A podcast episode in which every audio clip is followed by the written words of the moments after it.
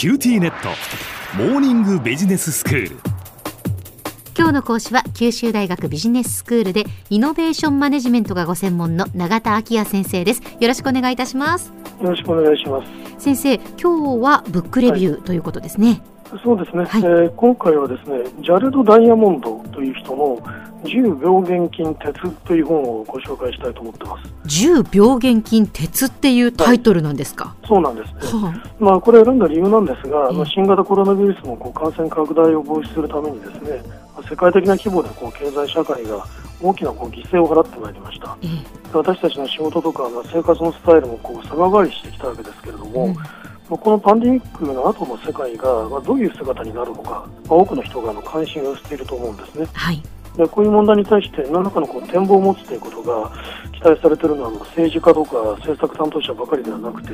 まあ、経営のリーダーにもそれは求められているだろうと思うわけです。はい。まあ、それで取り上げてみようと思ったわけですが、まあ、この本は1万3000年にわたるその人類史に影響を及ぼしてきた要因を明らかにしようとしているんですね、うん、そういう意味であの今後の歴史的な展望を模索する上での、まあ、手がかりを与えてくれるんじゃないだろうかと思います。はいで現状は1997年に出版されてまして、まあ、翌年ピュリッツァー賞なども受賞している本です。でこのジャレット・ダイヤモンドという人なんですが1937年に生まれてましてあの現在カリフォルニア大学ロサンゼルス校の地理学の教授を務めている人です。ただあの博士号はですね生理学の分野で取ってまして、はい、進化生物学の分野などでも、えー、顕著な業績を上げてますし、まあ、さらにこの本のような歴史学の大賞をまあ、書き上げてるわけですから、うん、かなり多彩な学識を持った研究者だと言えると思います。でこのダイヤモンドはですね鳥類鳥に関するあの研究のために、うん、長年こうニューギニアなどでこうフィールドワークを行ったことがあるようなんですが、はい、この本はあのダイヤモンドが1972年にニューギニアでヤリという政治家に出会って、まあ、一つの質問を投げかけられたという階層から、まあ、解き起こされていくわけです。はい、でその質問というのはあなた方の国人はたくさんのものを発達させてニューギニアに持ち込んだけれども私たちニューギニア人には自分たちのものと言えるものがほとんどない。それはなぜだろうかというまあ素朴な質問だったわけです、うん、ところがダイヤモンドは当時の自分にはその質問に答えることができなかったとでそこでその後のまあ研究を踏まえて25年後の答えを書いてみようと思ったと。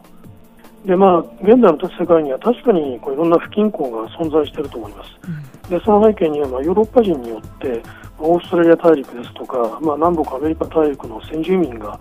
先祖をこう殺戮されて、まあ、その土地を奪われたという事実があるわけですね。でこのヨーロッパ諸国による世界各地の植民地化というのは1500年代に始まっているわけですけれどもダイヤモンドはその時点で、まあ、すでに大陸間に大きな格差が存在していたということにまず注目するわけです。はい。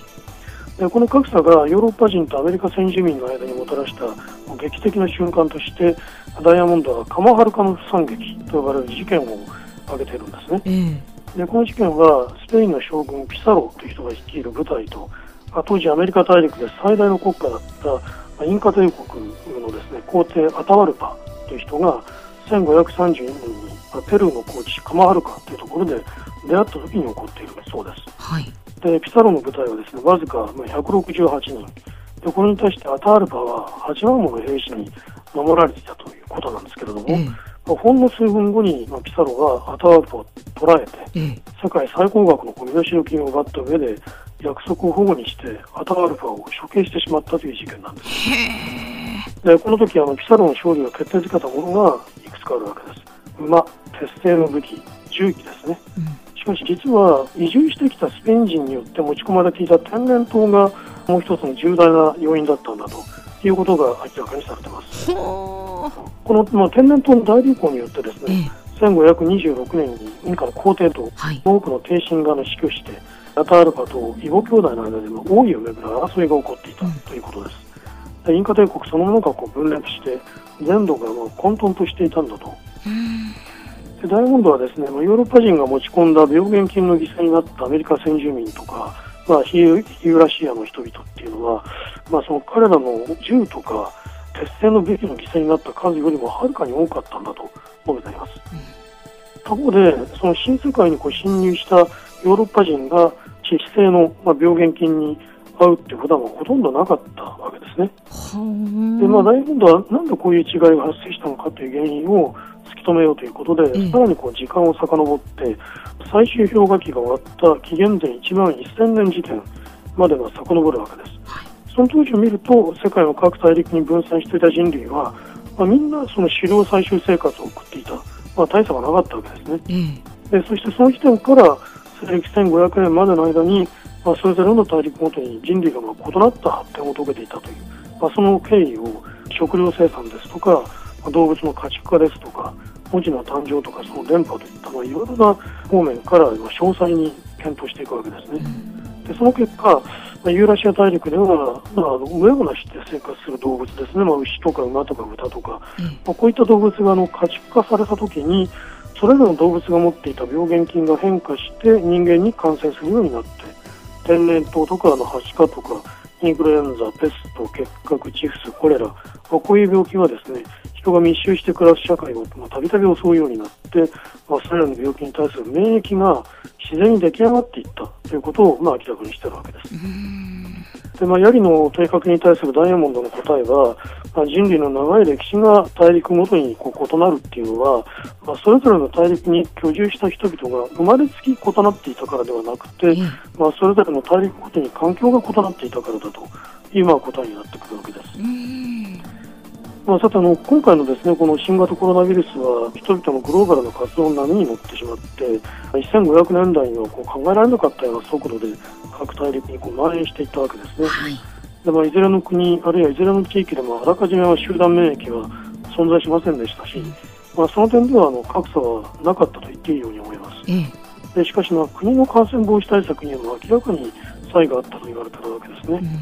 それがあのポストパンデミックの世界にどういう形でまあ新たな格差をもたらすことになるか、その点が今後注目されていくということかと思います。では先生今日のまとめをお願いしますはい、ジャレット・ダイヤモンドの10病原菌鉄という本を紹介してきました。まあ、この本は1万3000年にわたって人類史に影響を及ぼしてきた要因に迫っており、まあ、ポストパンデミックの世界が、まあ、どういう姿になるのかを展望する上での手がかりを与えてくれるということでご紹介してまいりました。今日の講師は九州大学ビジネススクールでイノベーションマネジメントがご専門の永田昭也先生でした。どうもありがとうございました。ありがとうございました。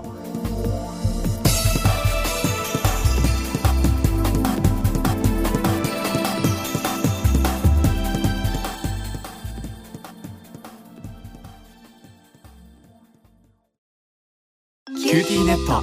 僕が君を守るから。本当に？え？コンピューターウイルスやフィッシング詐欺からは？え？守ってくれないの？ BBIQ なら全部守ってくれるのに。セキュリティ5台まで無料。光インターネットの BBIQ